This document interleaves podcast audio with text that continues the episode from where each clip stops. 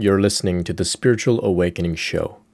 I go by Brent Spirit, and this is part 17 of the ongoing Kundalini Awakening series. I recently had a chance to sit and have a great conversation with Jessica Eve of thegloriousbothand.com. One of the main focuses of Jessica's work is to address some of the misleading, sometimes even dangerous teachings and ideas found within the Neo Advaita and non duality spiritual scene. On her journey, she came to discover that teachings which place too much emphasis on escaping the material world, the body, and the ego are incomplete and a toxic form of spiritual bypassing. Since then, she's been on her own healing journey, working to reconnect with herself, the community, her body, God, and her ego in a healthy way. She's also been experiencing Kundalini phenomena, something that Neo Advaita teachings often dismiss which we explore a bit together in our conversation. Our paths look similar, and so chatting with her was a real pleasure for me, especially considering that I too have been critical of Neo Advaita and non duality after being stuck in some of those paradigms for a few years myself. You can watch the video version of our conversation on my YouTube channel called Brent Spirit. Be sure to visit the other sections of this series for more info about navigating your Kundalini awakening journey safely and smoothly. You can find more free content like this at brentspirit.com. Now, let's dive into this conversation with Jessica Eve. Enjoy.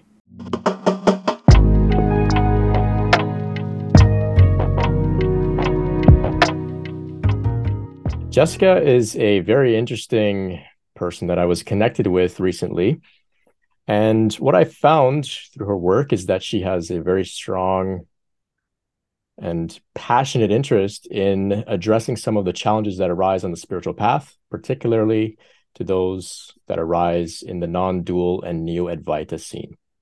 Now, if you've been following my work, following the series for a little bit, you will have noticed that recently I put out some talks also critiquing the neo Advaita scene, uh, particularly addressing why they don't always acknowledge the validity or existence or the importance of the Kundalini phenomena, why they don't always acknowledge the importance of healing, of self love, of addressing the emotional issues that we have. And after I put out that uh, that talk, was connected with Jessica, and I thought, wow, here's somebody who's speaking my language, who understands exactly what I'm talking about. And so we connected, and I thought you would be perfect to have on the show. So thank you so much for joining me today. We're gonna we're gonna pick this bone together with uh, the Neo Advaita scene. We're going to unpack a little bit about Kundalini, its importance, its significance. Uh, we're going to talk about self compassion, talk about healing, talk about community, and the importance of connecting with other people, human beings in the world, in the relative world, as opposed to, you know, transcending it, leaving it all behind, pretending as if, you know, there's no self here, there's no mm-hmm. I, there's no me. We're not going to do any of that stuff today. We're going to get right into it, be humans, talk all about the human experience, and hopefully, there are some out there that understand what we mean when we're speaking about the issues in Neo Advaita. And if you're not familiar with that, that's okay too. There's going to be a lot of uh, value here, I'm sure, that uh, you'll be able to get from from our conversation. But uh, let's just get right into it here, Jessica. Tell us a little bit about your spiritual history, your background take us all the way back to when you were a child. I know that you'd mentioned in a, another interview that you did that you were having spiritual experiences, sort of meditative experiences. Tell us a little bit about that. Paint a picture for us about some of the challenges you faced along the way, some of the solutions you found, and bring us up, up to about today, where you are now. And we'll kind of unpack things as we go. All right. Sounds good so yeah you you brought it back to the early days. So i guess i could describe my my earliest experiences as and there's a woman named susan segal and her book is called collisions with the infinite. And i really relate to that because i just from a very young age had these sort of sudden um like openings to just the infinite sort of uh, void on either side of birth and death.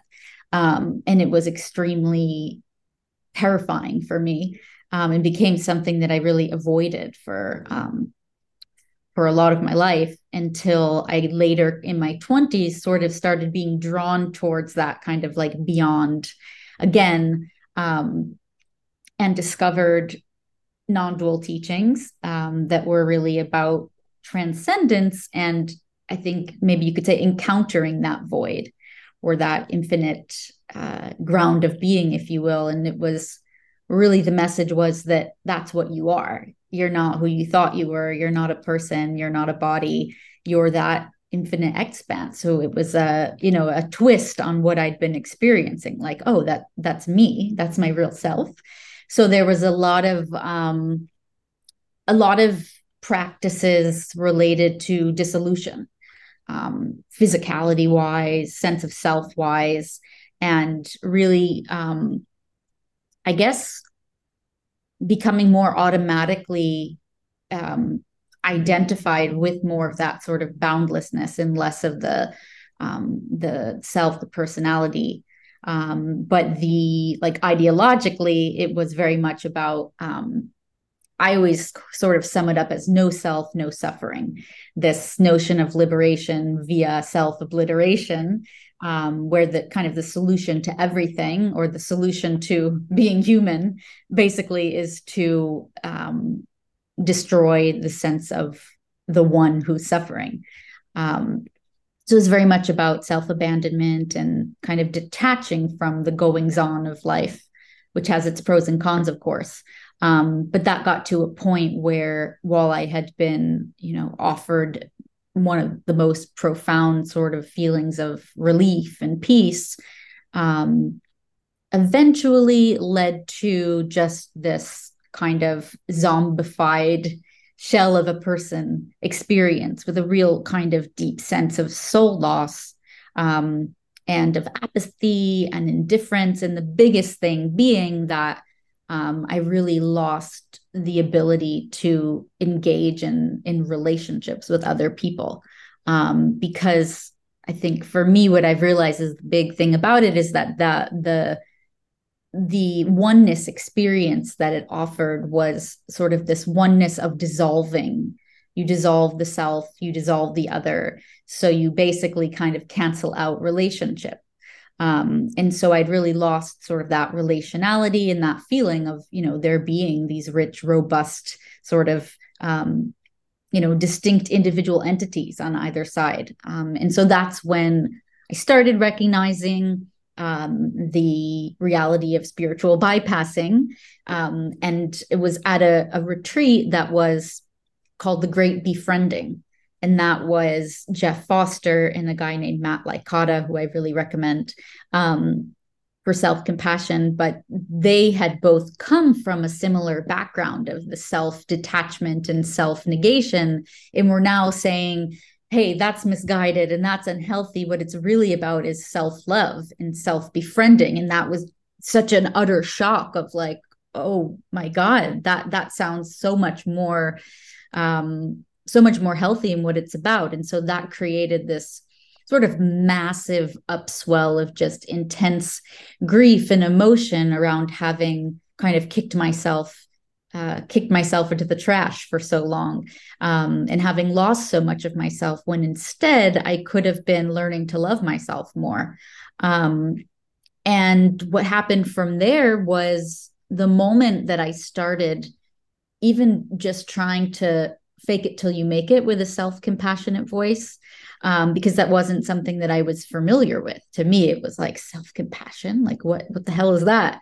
Um, and so the moment that I started um, creating and cultivating this voice of kindness towards myself, there was just this massive opening of so much of what I know I had repressed during that um, kind of that that phase of trying to simply rise above and dissolve you know all of your pain and your suffering and your history. All of that flooded to the surface. And with that came i mean the most destabilizing period of my life. But the thing about it was that i knew it was showing me it was showing me that if i wanted to flourish as a you know a person in this life which i had started to realize is what I wanted to do, that if I wanted to do that free of all the limitations that had been, you know, conditioned into me, that I had to face all of these, all of these wounds and all of these things that I thought th- that I thought had disappeared through Neo Advaita that were all still there under the surface.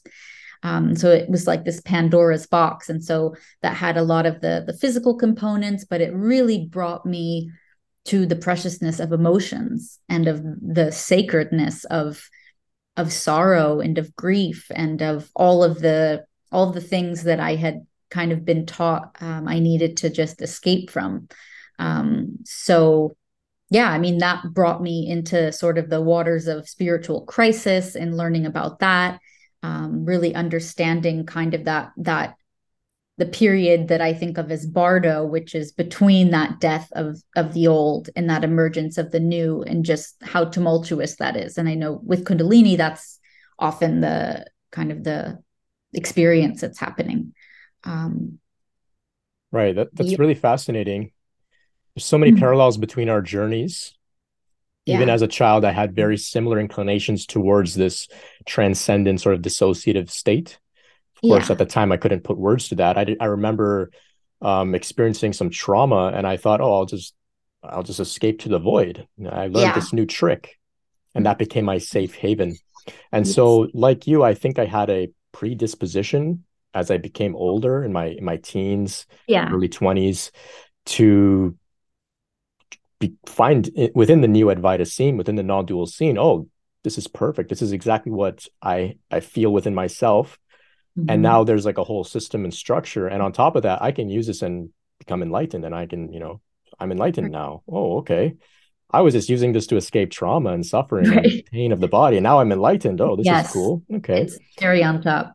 Mm. Right, right. And so very similar to you at a certain point, my relational my my relationships were just very like dry and empty and superficial and i mm-hmm. was deep down longing for real connection but then i gaslit myself told myself oh that's that's ego that's ego's desire and attachment to other people and i need to maybe just further dissolve my ego because i'm not yet fully exactly. in the non-dual pure awareness state right? Yeah. Did you did you have a similar experience like that where things were coming up, but then you used your spirituality against yourself? Definitely.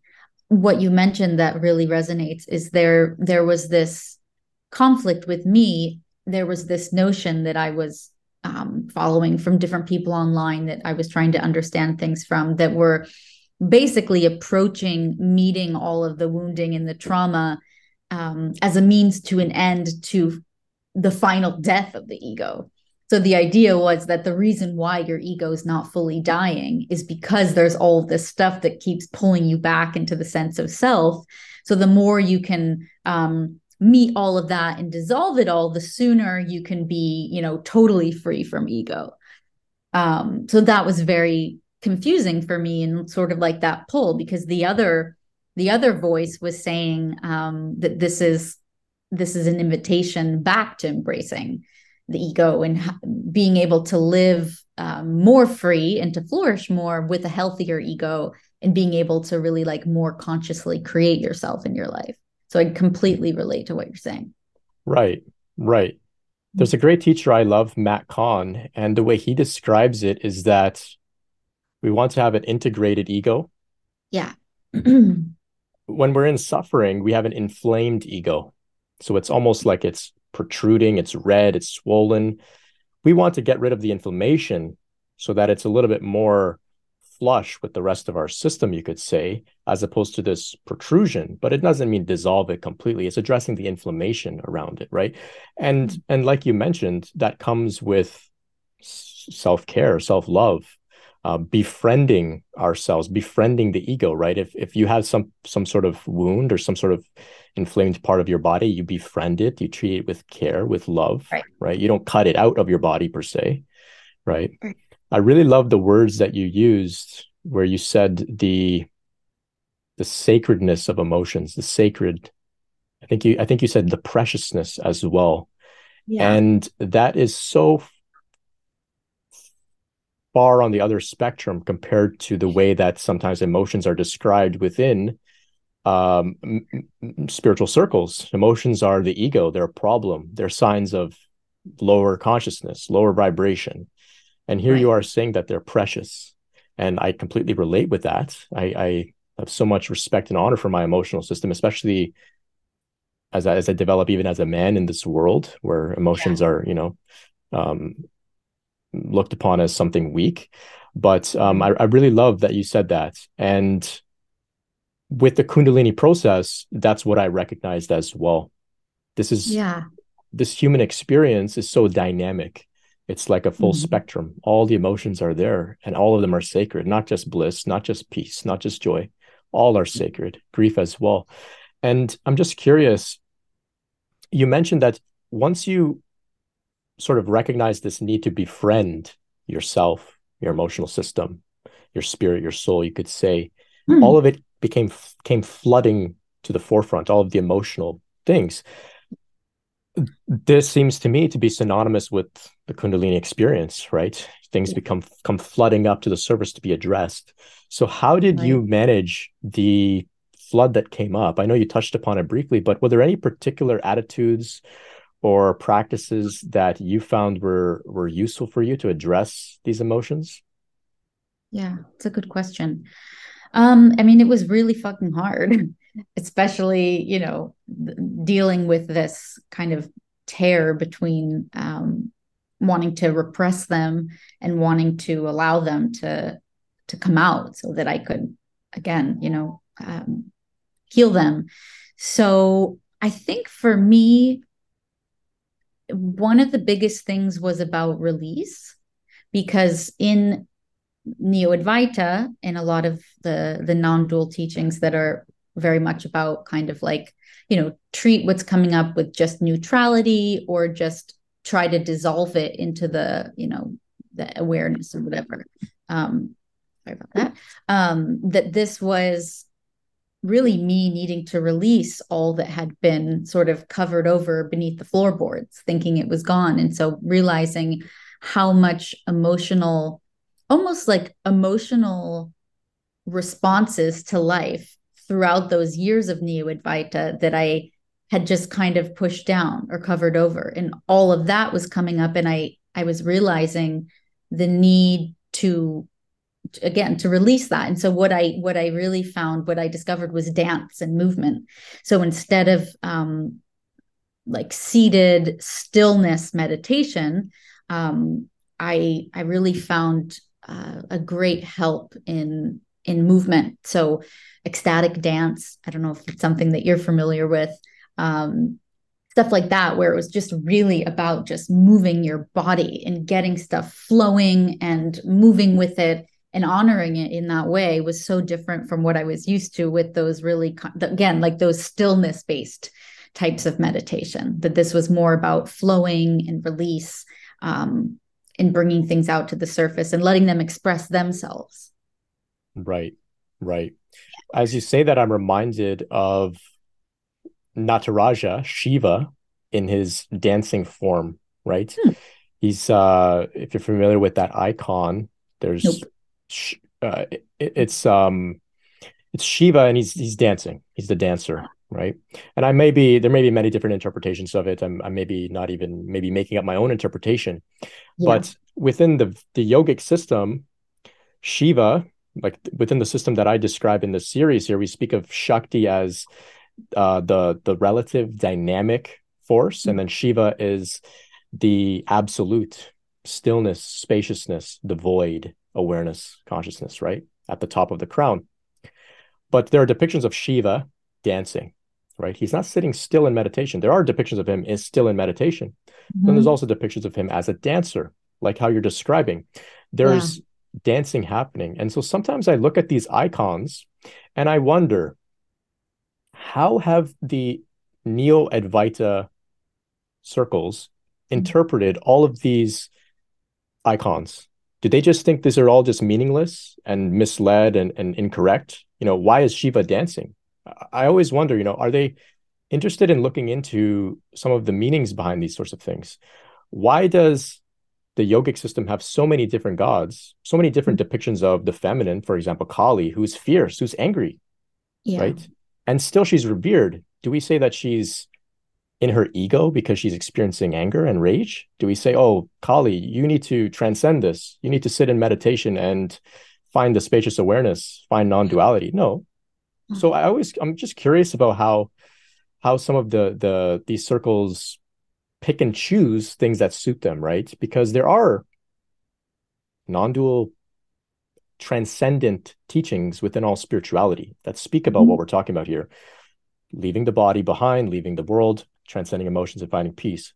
But that's not the full system. That's a segment right. of the system right? Mm-hmm. and i don't necessarily have a question for you. I'm just i'm just ranting. You've got me fired up a little bit here. Yeah um but but back to the dancing. It's mm-hmm. uh i just put out a recent recent talk about channeling and i spoke about dancing itself. And I said that channeling, whether you're doing art, dancing, writing, speaking, whatever it is, is a much more effective meditation than sitting still and transcending. Excuse me. Mm. The reason for that is because it it's a meditation that you do as a human being with your body, with your senses, with your experience. And in the case of dancing, like you're saying, it's emotional as well, right? Yeah. So did you find that this brought you back into the body back into a place where you had a new way to relate with yourself, with your emotions, with your senses. Um, and how, how, how does that look like for somebody who isn't necessarily inclined to dance per se? What else can they do to have a similar experience to what you're talking about? So such a great dual question that you had there. Um, okay, wait, I'm thinking about the last one now. So let me get back to the first one. Um, coming back into the body and the senses like you're just reminding me of something that brings up a lot of emotions yay um mm. That one of the things i realized was how how difficult it was for me to experience um physical like sensual intimacy um because i'd been so kind of disconnected and because there wasn't like a full sense of self here who could receive that touch for example that that was a really huge source of like grief and fear. Um, and so a lot of what I think that I was um, working with was a bit of like a freeze response, like the freeze and the flight response of leaving the body, um, disassociating with the body. And so the movement definitely brought me back into my body. But for me, it was a lot of, it was needing to move and flow rather than that sort of like kind of, you know, just come into the stillness, like we're saying, um, be sort of like restricted in that way. So it was a lot about um, coming into the the movement of the body and unfreezing it. Um, and then what you asked about how people who aren't into dancing could do some of this. So it's funny because I also wasn't into dancing so much before i would say and you know, there were times when i was just so you know overcome with um, painful emotions that like I literally just threw myself around the room. You know, it's like just shake, like shake your body, jump up and down, roll around on the floor, hit your bed, whatever you have to do. You know that it's not about needing to be like a beautiful art form. Um, and I think you know, I'm not going to endorse Osho in full, but he has some meditations that are dynamic meditations where it's about like again like the shaking and the jumping and stuff like that. So you might be able to find some movement type meditations, but in general, I think it's just about just moving and whatever you need to do with your body to get it sort of activated and doesn't have to be in a group or with music, you know. Right. Right. Yeah, Osho did did have some some very fascinating dynamic meditations, which yeah. I believe he uh, maybe didn't create, but brought forth because he found that this is what people of our time or that time needed. Sitting still in meditation, yeah, not possible for somebody who's fired up on cortisol and caffeine from working 80 hour weeks right they need to shake it off right and so yeah. they need a new adaptive uh, way to to to meditate and and to address their evolution and consciousness. Um, what you're describing here is in line with the Kundalini phenomena known as Kriyas, right? Which are the the spontaneous movements of the body that involve perhaps spontaneous vocalizations, spontaneous dancing, spontaneous yoga poses, spontaneous stretching, um, mudras with the hands, and and people experience this to varying degrees. And there are some who just don't know that they're kriyas. They just say you know i just feel like stretching. And so they begin to yeah. stretch.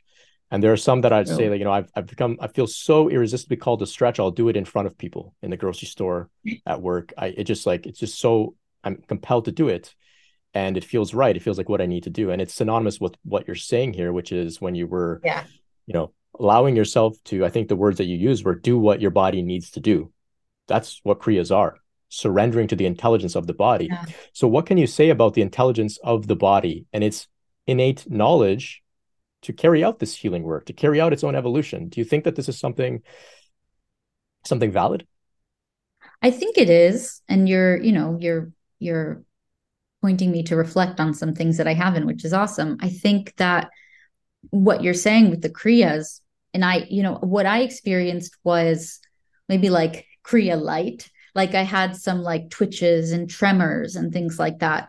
Um and it does seem like there was an intelligence of like the body starting to like unthaw itself. And there's some kind of obviously there's some kind of like profound unfathomable in, intelligence around stuff that's stuck that's like unwinding itself of its own accord. Um so you know a lot of people say like trust the process. I you know i know that's sort of a, a complex thing to talk about but just to answer your question i do think there has to be some type of intelligence behind it for it to just suddenly start to release these knots and in blockages on its own. And that's why i think it's so it's so terrifying and destabilizing because it's just doing it on its own. And then you're like oh that was the trauma from there that i ignored. Like that's that disappointment that i never grieved that you really yeah it's it's really releasing stuff from some some type of yeah again wisdom innate wisdom. Can't right. explain it Right. It, it is rather mysterious beyond our understanding. I think it transcends our, our intellect. It's something that yeah. we have to surrender to. Um, I, mm. I, like to describe it as the same intelligence that knows how to digest your food. You eat any type mm. of food, your body knows what to do. I don't know anything about enzymes and digestion, but I'm pretty good yeah. at it. Right. Yeah. you know, True. in the same way, my body is also able to heal itself if we get out of the way. And let it do what it needs to do and in the way that you're describing right? When you when you were saying you know you're letting the body do what it needs to do because it knows. And that's that's what i feel is the kundalini process. Um it's the intelligence of shakti. It's the intelligence that has been animating our body this whole time just emerging to now take us to another level. And i've described it in the past as an evolution in the same way that the caterpillar evolves into a butterfly the exactly. same way that a tadpole evolves into a frog. Yep. People don't know that, but we also have another stage as well, which is maybe to be a spiritual human being, a divinely inspired human being, a transcendent, but yet fully human uh, yeah. being. And many mm-hmm. people are, I guess, living as if their caterpillars don't know yet that they have access to being a butterfly yeah. one day. But the body exactly. is trying to take us to this place. The intelligence of the entire universe is trying to bring us there. And it's it's trying to bring us there together as well. And so that's why i think it's brought us together to have these types of conversations mm-hmm. around this because we support each other in our own evolution. And i know that we were speaking earlier you mentioned a little bit about collective healing as well right? So we've been talking so far about individual healing but can you speak a little bit about your interest and your work in healing the collective in terms of a community the world etc what does that look like for you? Where's that all going? Sure. Well, I do want to start with where that started. So at that retreat that I told you about where it was about befriending rather than abandoning your pain and you know your your inner wounded parts that what was happening that had never happened before was first of all like this invitation to grieve but to grieve in public and to grieve with 30 other people grieving. So you know, it was just happening naturally that people were having all these different epiphanies about repressed things. You know, of course, I was going through this massive, like, oh my God, I've been bypassing, and it's really all about self compassion. That I was grieving in a way like the loss of my own self but you know it was like naturally holding hands with the person next to me um, a lot of like hugging and you know looking into each other's eyes and this warmth and this collective grieving um, and uh, I guess I'm just suddenly this comes to mind is that God, I don't, I think it's Francis Weller. I don't know if you're familiar with him. And he talks about the wild edge of grief. Um, no, no, but that sounds like a really descriptive title. I like that. Yeah. Yeah. So the whole idea, and I think it's that book, um, is that in the past, people, you know, it was more tribal than people mourning and grief was something that was honored. It wasn't just sort of pushed away, do it behind closed doors, like there's shame in people seeing it. It was something that was done collectively. Um, they were grief circles and things like that. And so that really opened me up to grief being sacred um, and to um, just the the power of doing that with other people. So something that I've really that's really become a big part of my spirituality and the way that I face suffering is in tapping into um, a shared a shared relational interpersonal interconnected um, sort of web or dimension of reality where whatever i'm facing inside of myself i can sort of at least I attempt to and sometimes succeed in tapping into sort of the universality of that. And then when I have that feeling, there's that sense of I'm not alone in it, and also that it is a natural part of the human condition. But there's then just sort of like this outpouring of compassion for that recognition that, you know, there's thousands or probably millions of people around the world right now sitting with similar feelings. Compassion for them almost brings in compassion for myself. And there's this bigger you know holding field of of it. Um and yeah that that's been transformative. So um try to connect it to the rest of what you said.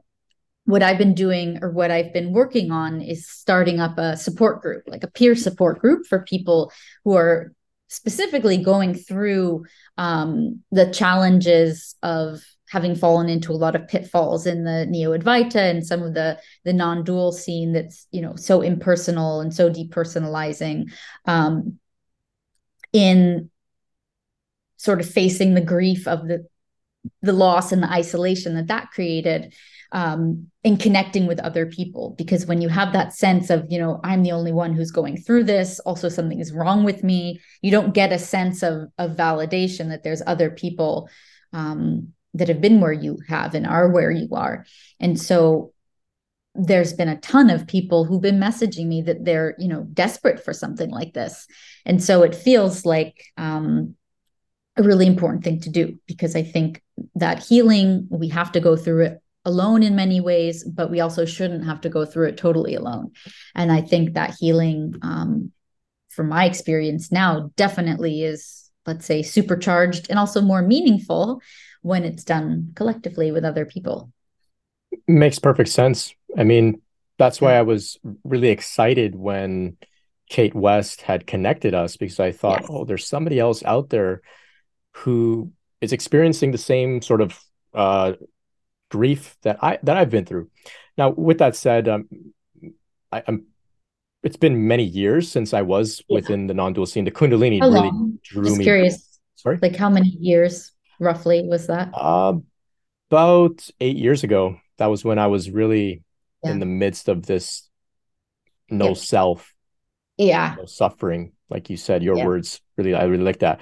That's about when I was in the midst of it. But um, you've come a long way, right? But there, it was still so significant that it's still um something that uh I, am passionate about you could say and so when when i like i said when we were connected i thought oh this is perfect there's somebody else who speaks this language because the other sort of reluctance i have about speaking about this is that the people that are caught up in the there's no me here all there is is awareness are very mm-hmm. vocal and they come for you with pitchforks at times yeah, you know do. right you're delusional you're caught up in phenomena this is all ego this is all nonsense that we're talking about, right? We and I've had people reach out to me, mm. um, basically telling me that you know I'm I'm being misled. Kundalini has taken me to a completely wrong direction. Humanity. right, right. It's it's and it's it's absurd, but yeah. um, back to what you were saying about the collective emotional experiences together. I really feel that we are social beings. Of course, this is nothing this is nothing new or unheard of. It's it's just makes the most sense. Mm-hmm. But for whatever reason, we are inclined to grieve in private and and hide it and that sort of thing. And I think that makes it harder to even grieve in private now because we're shamed to have these experiences exactly. in public that shame stays with us when we go into our room by ourselves. It's not like well now, oh, now I'm free in my room by myself and I can have a full blown emotional experience. Even in in in our solitude, we become stifled yeah. as well. So it it translates over across the board. If you're able to be open with your emotions in the way that you're saying, if you're able to to grieve with others, uh, then it makes it so much easier to go into solitude when those times come. Yeah, do this work definitely. as well. You reminded me of an interesting experience that I had that I kind of I think I shut it out a little bit because it was so weird. But I was at like a a uh, a music festival. It was about mm-hmm. about a year or so after like some of the initial major major kundalini phenomena that I was experiencing. And we're at this festival and it starts really raining really really hard and so a few of us random people just ended up in like one guy's tent just to take shelter. People were mm-hmm. very open and he thought, oh, okay, you know, we're all just hanging out in here. Nobody knows each other really. And then he says, he, he was like a channel. He was very, very in tune. And he says, you know what? I'm being called to lead a sort of meditation here. Wow. And we all just sat in this circle and he just leads us. He just says, you know, just breathe, just breathe. And I became hysterical, just bawling my eyes out. and everybody there was having a certain emotional experience to some degree or another.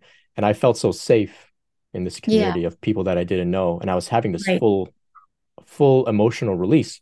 And when it was sort of things started to die down, everybody lay down and took a nap. And then there was one guy who found blankets and put blankets on each of us.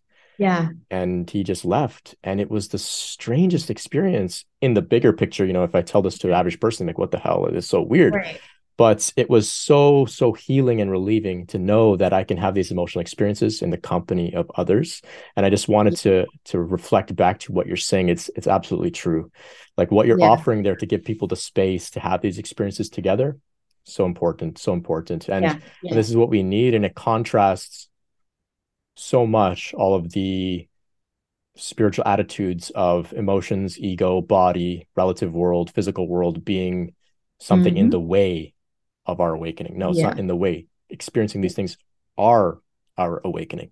Exactly. So, so exactly. thank you so much for that work. Um, of course. Towards the end, I'll I'll get you to speak a little bit about where people can connect with you some more. Um, the yeah. links for all of that will be in the description as well if you're listening and you want to have a look now.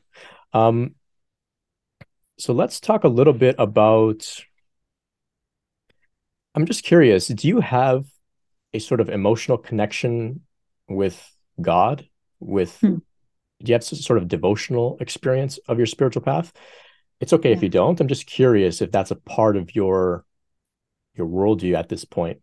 Yeah, it really is. Um, that's a big part of it. And what's happened for me is this let's see if I can explain it, but it's this experience that everything is an expression of what I, I would call the divine or God. For me, that's a word that I relate to.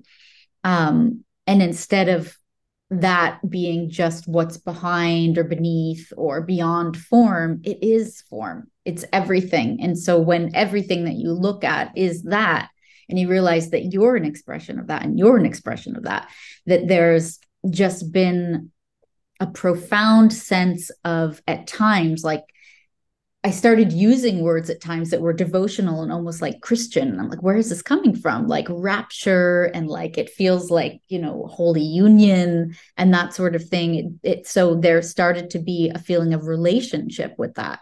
Whereas in the past, it was like I'm dissolving into that. Now it's like, wait, no, I can actually commune with that. And that has created, I mean, such a profound experience of life.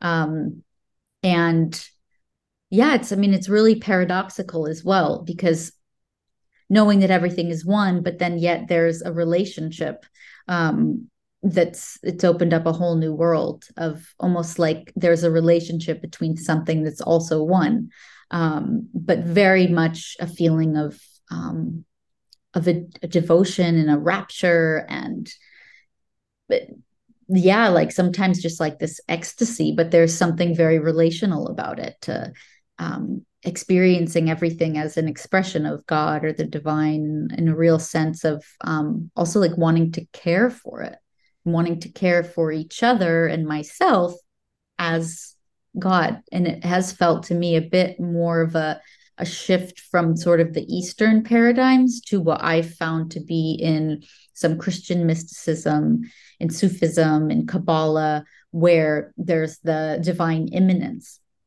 and where there can be a feeling or a calling of kind of participating in the rev- not revolution, sorry. Well, revolution, evolution of God. Um, and having more of that relationship with God and, and loving loving God because God is even the suffering has been my experience that now it's like I mean I, I can't tap into this all the time but I felt that I could bring on self compassion so much more strongly when I could have this feeling that, you know, this grief is God. This, you know, aching, burning sensation in my heart is also an expression of God and like wanting to, wanting to care for that. Um, so yeah, thanks for asking that because that that has been a really big part of my shift. Wonderful. For me as well.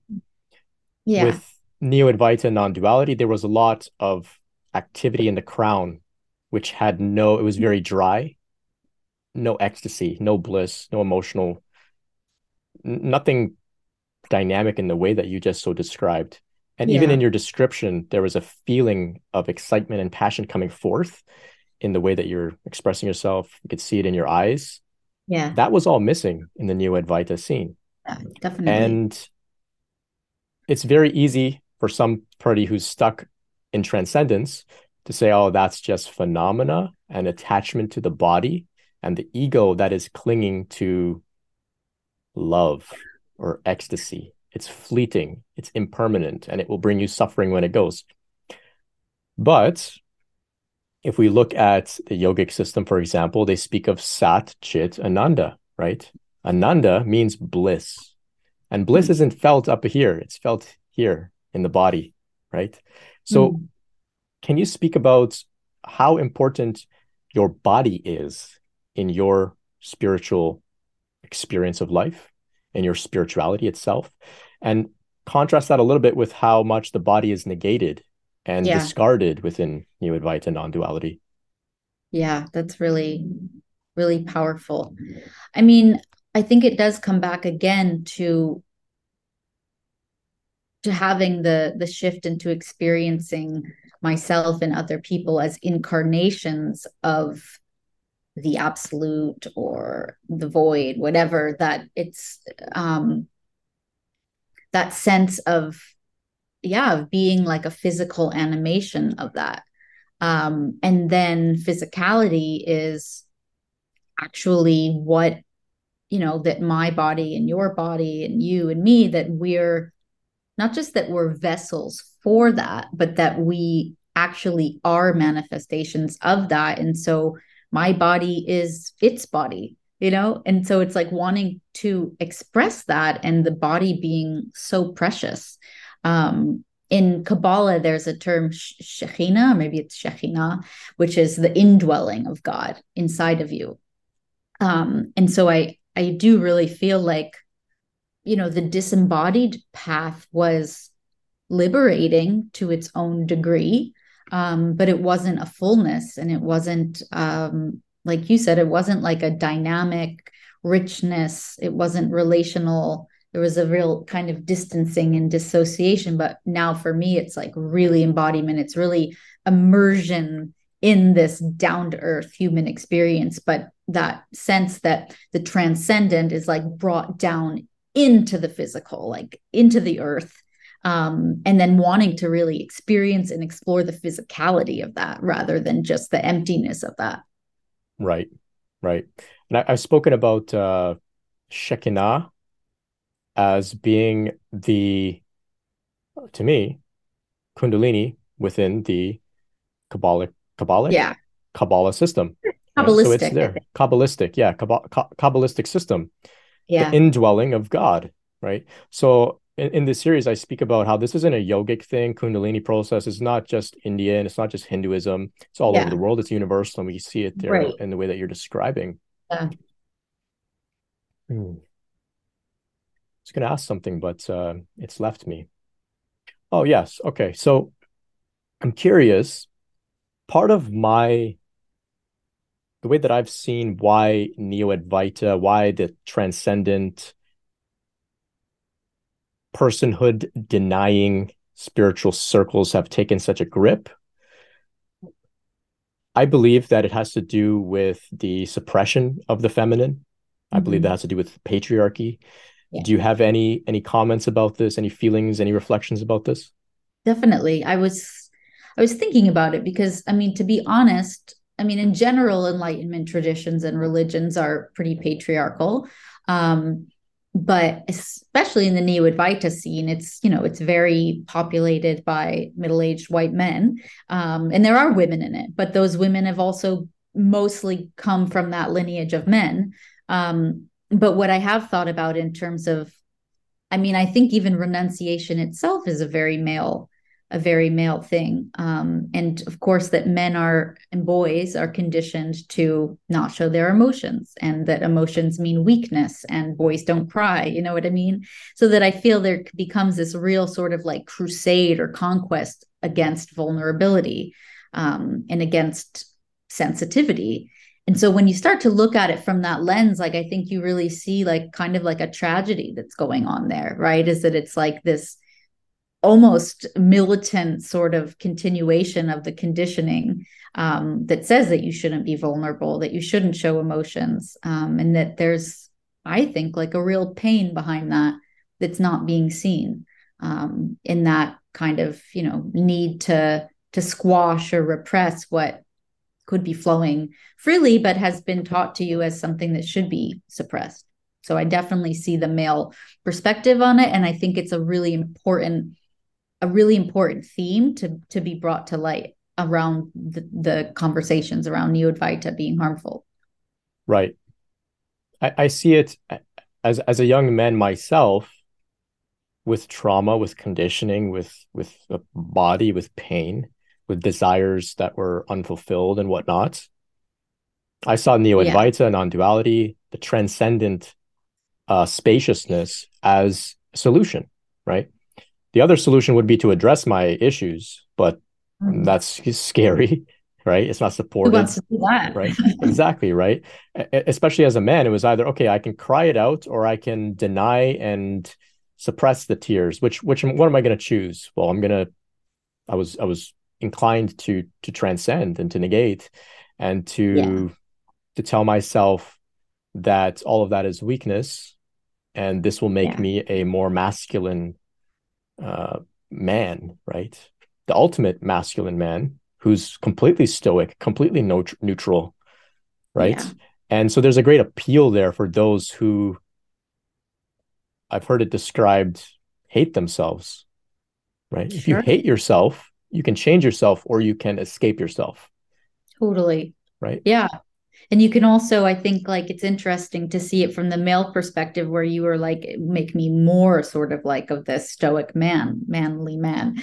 For me it was almost um a reaction to my own and it's not just feminine of course right? Like i'm not downplaying the fact that men have profound sensitivities as well but it was a real sort of reaction to the pain of being so deeply touched and moved by life that i always felt that i was you know that my emotional um, sensitivity to life was was so what caused all of my suffering. So here it was sort of offering me this way to be less touched and less moved. Um, so perhaps there is some degree of like repression of what's maybe more natural in for a woman but I think both of us will attest to the fact that there's, you know, that there's female and male between it within everyone. For sure. For sure. So that leads me to a, a, question I have for you. Yeah. Was there anything useful, beneficial that you got out of those transcendent paradigms, transcendent teachings and perspectives? Is anything that you've continued to to sort of keep in your toolkit at certain times? Such a good question. Yeah. Um, you know, it's something that I sit with all the time because in the end it became, you know, the the downsides outweighed the the benefits that I've really tried to understand, you know, what can be carried over from it. And I think what I've come to realize for myself is that any of the things that I got from it that I think contribute to long term well being, I could have gotten without any of the notions of um, uh, disidentifying with the ego and re-identifying with you know the awareness or whatever it is um, whatever you're going to call it. Um, and so i mean the main big things that i think were so um, i mean stunning about it was the quieting of the mind. You know i always had a maniacally frenzied uh, ongoing monologue mind that drove me insane the quieting of the mind, um, the quieting of the mind, and then there was also a, sense of, and, and, and I think this now is a really problematic message that everything you need is within you, though it does have all of it's really a double edged sword because it really did give me this feeling of you know I can source my needs from within. So there there was a greater. Um, I mean, I'm trying. Sorry, I'm trying to like pick out what I've carried over now. Um, I think I want to say probably is being able to see your conditioning from a distance and to be able to recognize that our limitations are are constructed but i would shift the way that it's looked at to say that instead of seeing that it's all a construct to minimize it and to get rid of it to be able now to harness that if you can to see that because it's all constructed, you can deconstruct it and reconstruct it.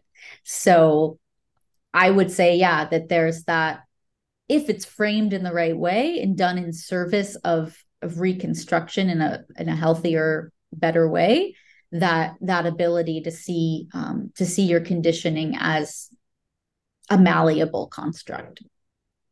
Right. As opposed to just something problem something in the way of the awareness yeah there's something there that can be transformed exactly right? and, and, the word is there of, yeah yeah transformed yeah. right form you yeah. want to appreciate the form as you're describing that i had this visual and i think it describes my experience of what i got out of out of neo-advaita non-duality that sort of mm-hmm. paradigm which is stuck with me in the beginning it was like there was an eyeball above my head watching everything right that yep. very transcendent, escapist, very freeing and liberating, watching all the trauma and everything. Now it's like yes, that yes. eyeball is right in the center. Everything is mm-hmm. around mm-hmm. it, all the phenomena of the world is around it, and it's immersed in it. Maybe that mm-hmm. even the eyeball is maybe connected to all of that. So there's awareness, but it's not separate from the world, from the phenomena, yeah. from the experience. And right. I can still abide there and be human, but also have a little bit of me that's a little bit spacious I don't want to say distant, that feels too cold, but a little bit of no. spaciousness. You know what? It's really great that you say that because what I realized when I was recognizing the need to befriend myself and to heal and turn towards what I've been repressing, I realized that I did have a resource. And what I had was that resource of the time I liked when people refer to it as like the non-dual holding field, that you could have this um, this this greater space in which to contain all of what's arising and that's painful within that so that it's there but you're less threatened by it and more able to to hold it um, so i think if you do harness that like you said that spacious awareness if you harness it to heal rather than harness it to escape or to get so much distance that it doesn't matter anymore um, that that can be a huge resource but it's really a choice of how you use it. Right. Right. I would argue a little bit i want to argue with you a little bit here. Yes please.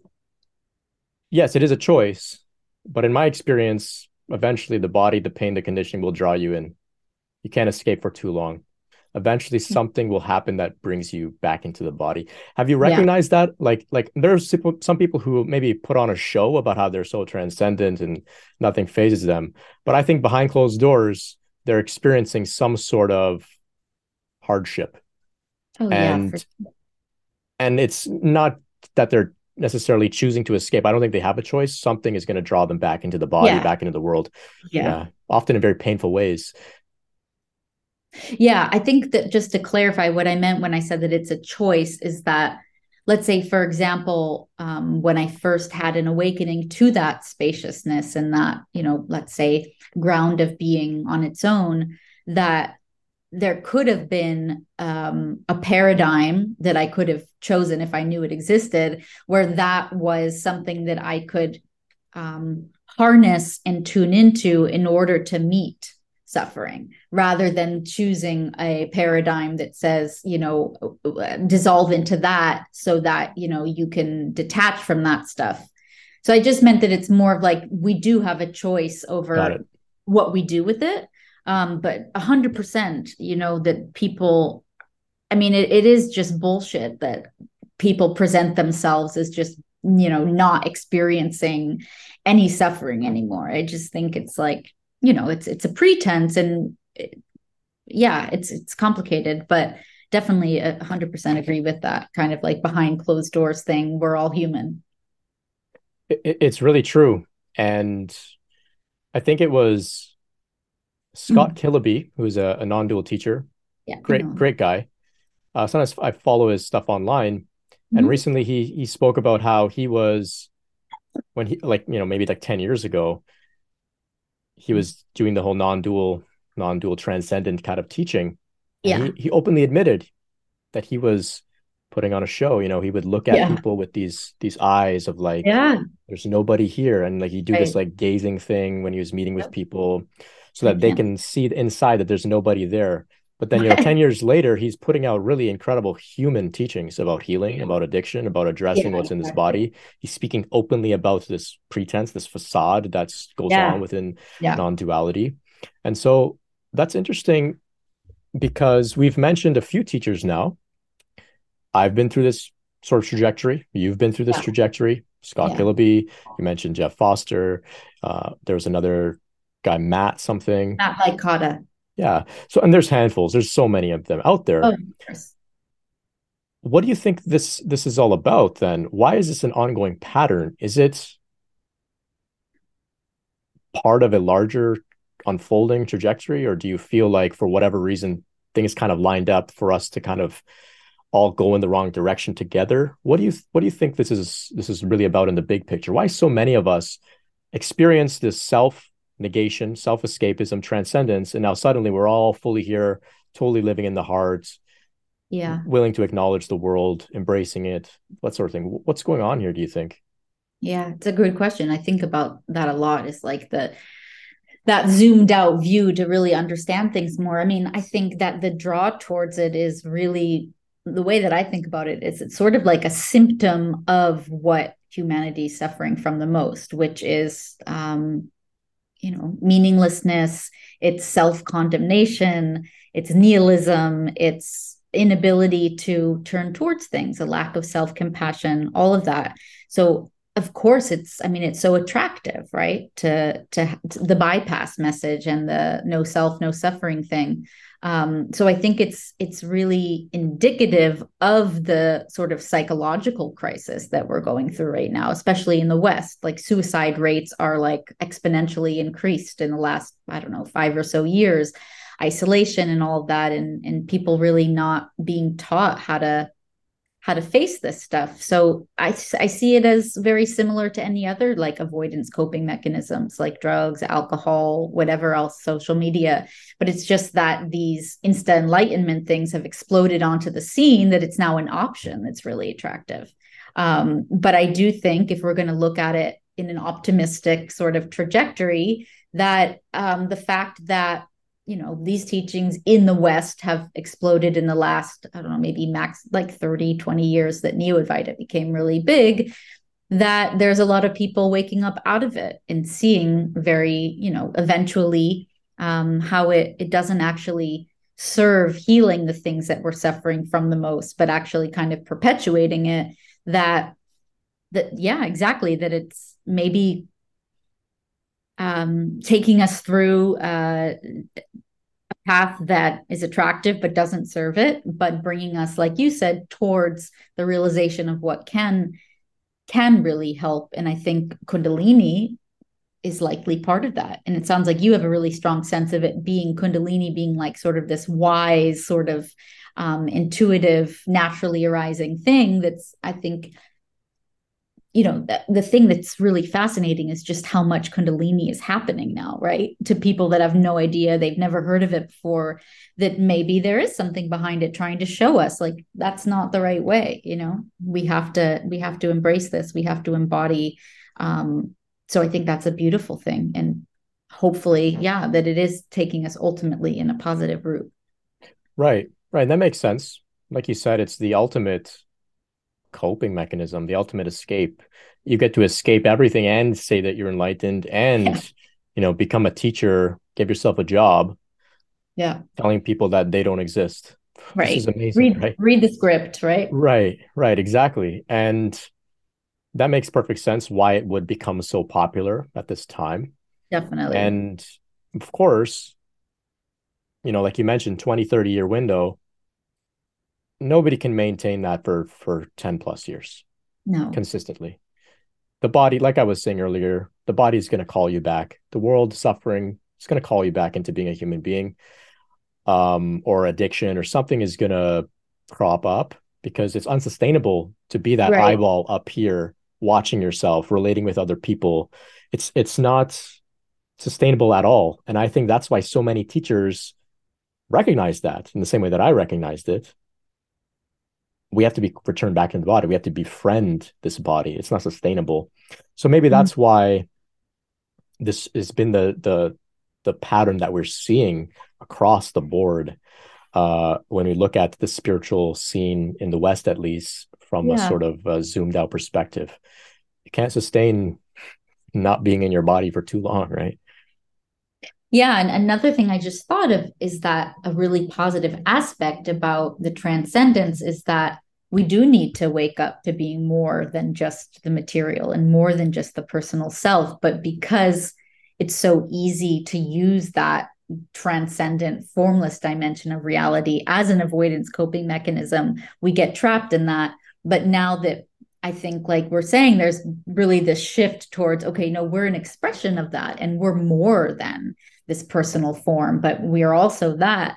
Um, that there is that real opportunity to to bring in the wholeness and to awaken to our um, awaken to the the transcendent, but to bring it into the you know the immanent and the physical to bring it full circle. And so it's like it's getting you halfway, but then it's stopping there. Um, and that's dangerous and it's incomplete. But you know what we're looking at now is is bringing it full circle. So it is taking us to that opening and that expansion. Um it just isn't getting you you know to to the wholeness and the full picture. Right. Right. Mm-hmm. well said. I think that for me at least having visceral experiences in the body of a spiritual nature yeah. are what caused me to stop denying the world of experience, the fleeting world of experience. Yeah. So in the same way that you were describing ec- ecstatic bliss and love for God.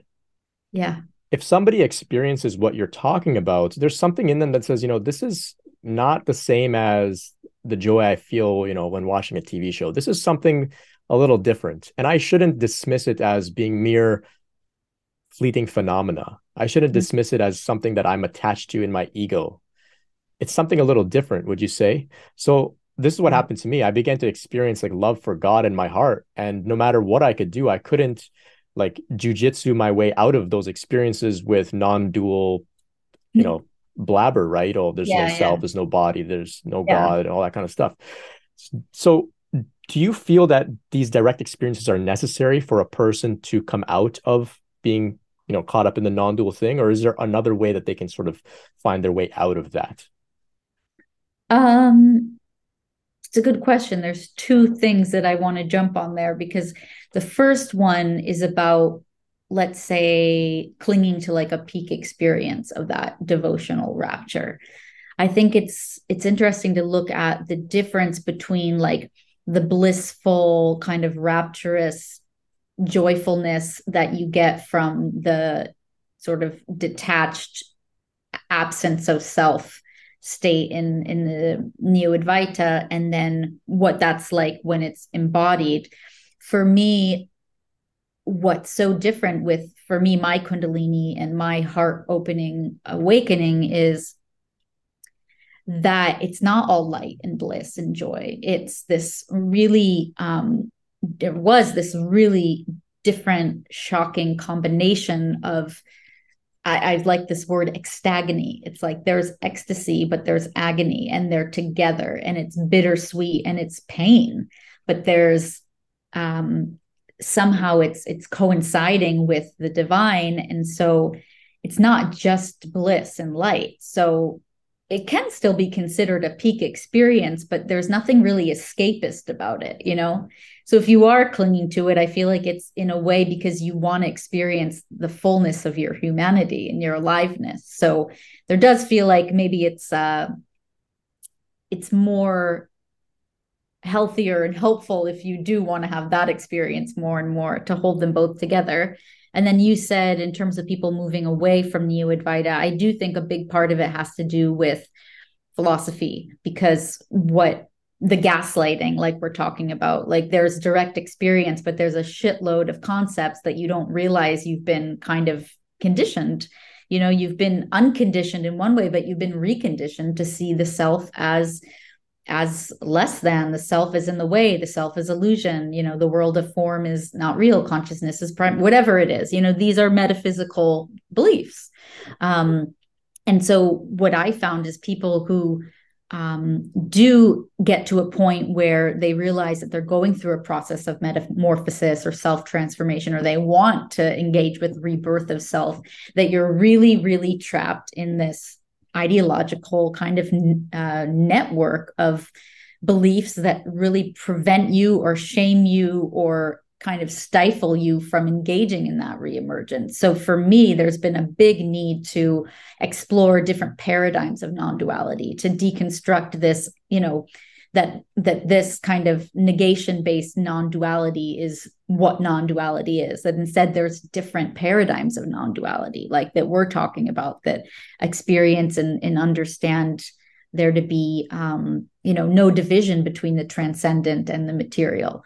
Um, and so really there had to be a way for me to understand and get on board with um, a mental map of the phenomenal world being real and being a real expression of the divine, whatever you're going to call it, because being stuck in that sense of it's all, like you said, it's all an illusion, um, just really would prevent me from engaging with that process. So being able to come into a new understanding that's still based on oneness and it's still, you know, mystery, but it's um it's yeah, it's really about the the manifest world being one with the you know the the formlessness that that really was important to have a new paradigm that's also um, metaphysical to help you with the integration you know needing to be able to have a mental map of it that frees you from kind of the stranglehold of that map that's like you know it's just your ego trying to come back the prison of me blah blah blah. So yeah definitely i think needing to have some type of um, conceptual framework. Makes perfect sense the way that yeah. I look at it is just drop Neo from Advaita. Look at Advaita. Look at the actual Ad- Ad- Advaita system. Mm. It speaks about Kundalini. It speaks about devotion, bliss, mm. ecstasy in the body. Those aspects of yoga, bhakti yoga, they're there. Neo Advaita is completely removed from bhakti, right? Sure. Like there's no devotion there. There's no love for God, ecstasy in the body.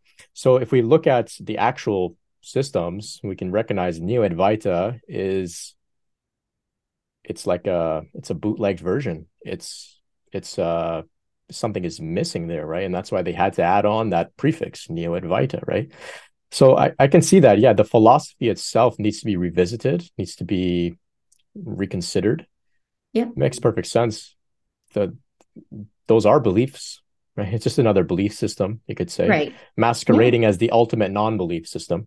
Right, right. right.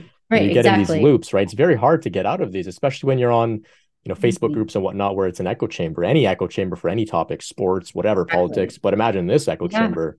You can't you can't reason yeah. it with any of these people. You can't even reason with yourself at this point. It's very, very challenging. Exactly.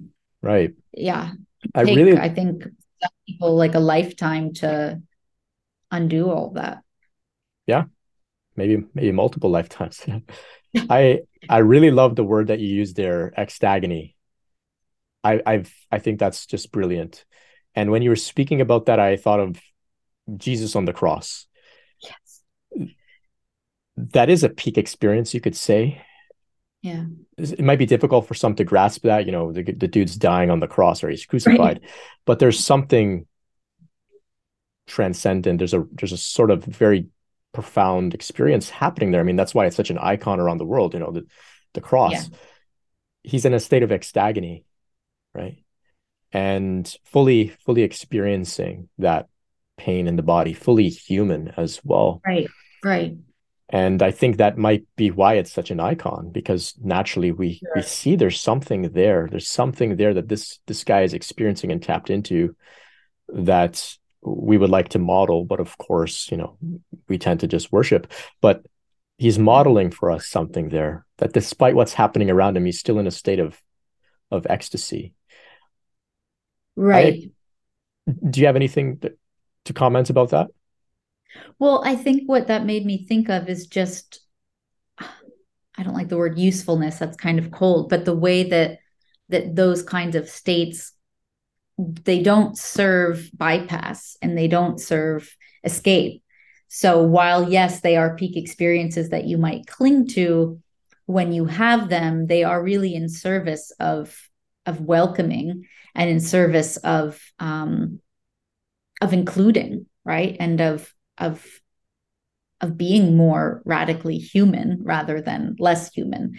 So I think that they they serve us and the, these types of peak experiences serve us much more in being able to include the dark and the light together if you will right and i've had my own experiences of that with heartbreak with illness where yeah. i i described it as i i described bliss you use the word extagony with ecstasy I use the word bliss, and I describe bliss as not being an emotion. Mm. I describe it as more of something biological that can exist side by side simultaneously with an emotion. Yeah. So I've had blissful periods of depression, like full blown depression, hitting all the symptoms in the DSM 5, whatever. But there's bliss there, mm. ecstatic bliss, like tear jerking bliss. That is like I've taken a drug that's giving me this biological experience but yet there's the emotion of bliss. Or when i've been sick uh you know i had food poisoning a couple times horrible yeah. experiences you know but there's this extagony that you describe. I feel very very close to god in these experiences right. because the ego is in a state of such weakness of there's no resistance there. It's just total surrender. I feel very very mm-hmm. close to god. And after having gone through a few of those experiences now I mean, I say this now when I'm feeling good and everything is going well, but I get a little excited. You know, I get a little excited knowing, oh, okay, I've got COVID. All right, I'm gonna have to sit in my room and ride this out. Okay. Huh. I'm gonna have a little experience. I'm gonna this is my sadhana now. Right? Yeah. There's something I've always kind of been this way. I kind of look for God in in in mm. difficult experiences, especially. And that's where I've I've had like some really peak experiences as well. Like yeah. mystical experiences in the midst of like the worst sickness right? Heartbreak all that kind of stuff. Extagony i really like that. I think you should coin that term. I think you should uh should How do, do I do that? Like that. yeah. I have I, to get a patent on it? I don't know but that's really a great way of describing this experience of fully human but having that spirituality that is giving you some perks, right? Yeah. There are some perks. Yeah, yeah. Yeah. Some might be listening to us here and we're kind of trying to bring them out of their transcendent state. Yeah. But we're trying to bring you out of the transcendent state into the body where there are perks, right? There's still ecstasy here. Don't worry. Of course. You're giving up that non-dual perspective. You're not going to lose anything. You're going to gain everything. Right. Right. Yeah. yeah. Yeah. Yeah. Yeah. That it's a both and, you know. Right. The both and. So with that, let's talk a little bit about how people can connect with you, what you've got going on. Um, I'll put all the links in the description of the video as well. So Cool. where, where can people connect with you if they would like to maybe be in, be in touch with you, send you an email, Yeah. chat? Do you offer any any any uh any upcoming meetings or anything like that? Sure. Well, the website is thegloriousbothand.com and there's a contact form so you can send me a message. I love to hear from everyone. Um, I have a newsletter that's the first one will be coming out soon. So there's also a link there to sign up for that. Um, and yeah, I mean, uh, in terms of groups, I'm I'm uh, right now coordinating um, the first meetup for support group, mostly for people who are coming out of that um, of the neo advaita kind of self negating, derealizing, depersonalizing um, type of spirituality, um, just to connect with one another. But um, I just, you know, I love to hear from people, and I'm, you know, there's a lot of people that want to just chat one on one, you know, uh, just casually, and I I love doing that as well. Um, if anyone has a personal story that they want to share, that they might want to, you know, have a conversation about or get out there. Um, love hearing about that too. Um, yeah, also a YouTube channel, The Glorious Both and that you can also find through my website. So yeah, those are the main the main ways at the moment. Great, great. So the glorious both and links will be in the description. I'll try and tag your YouTube channel in there as well. If you'd like to connect with Jessica to find a, a somebody to to chat with a little bit about some of the challenges that we've been speaking about today. I think that community, that that uh, group meeting that you're you're planning to to put together, I think that's going to be so powerful for so many people to come together Yeah. and express similar things to what we've been seeing here. And Yeah. I can imagine now, maybe it's not my place, but I can imagine that evolving into something pretty pretty incredible, where no longer are you just addressing people's past issues, but now we're looking forward. What what what can Yeah. we we heal together? I think that's that's something pretty exciting that uh, I'd be curious to see how that unfolds for you. I'm just curious before we go, can you speak a little bit about the both, the glorious both and? I think that's a nice way to sum up what we're talking about today here. Yeah, I mean, and first of all, I think it was Carl Jung. I've heard a few people use it and then eventually realized that it was him, but it is, yeah, so beautiful. But yeah, I mean, that's really what it's been about for me is going from that either or. Um, you know, either you can be a self and suffer or not have a self and suffer, for example, or there's only oneness or there's only separateness, and it's a very divisive non-duality, right? That's very dualistic.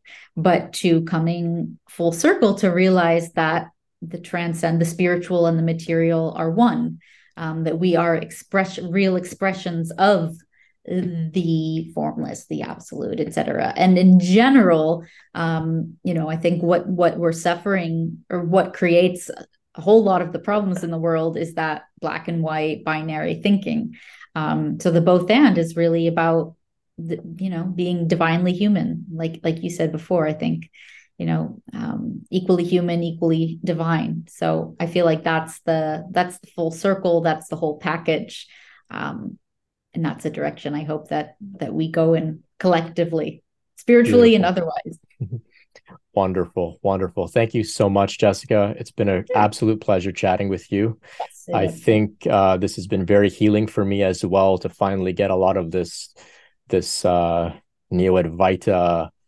resentment out of my system. purge Hopefully, purge yeah yeah. So hopefully I can put this to rest now, and like I said, focus on on the future, what, on Future, what's to come. Focus on yeah being exactly fully human, fully divine. yeah Thank you so much for for providing the the conversation today, providing the context, giving me a lot to reflect on. Hopefully, too there's there's people out there that have uh, got a lot of value out of our conversation today. And of course, be in touch with Jessica if you have any any stories you'd like to share. Um, I'm sure that uh, she'd love to hear from you. Be sure to check out her links in the description, thegloriousbothand.com. And you can look forward to some more sections of the ongoing Kundalini Awakening series as well. If you have any interesting people like Jessica that you feel would be a great guest on the show, please send me an email and I would love to have them on. Thank you once again, Jessica, for your time. Really, really appreciate your insight, your wisdom, and I hope that we can keep in touch. Maybe we'll have you on the show again sometime. All right. Thank you. And until next time, much love. Peace.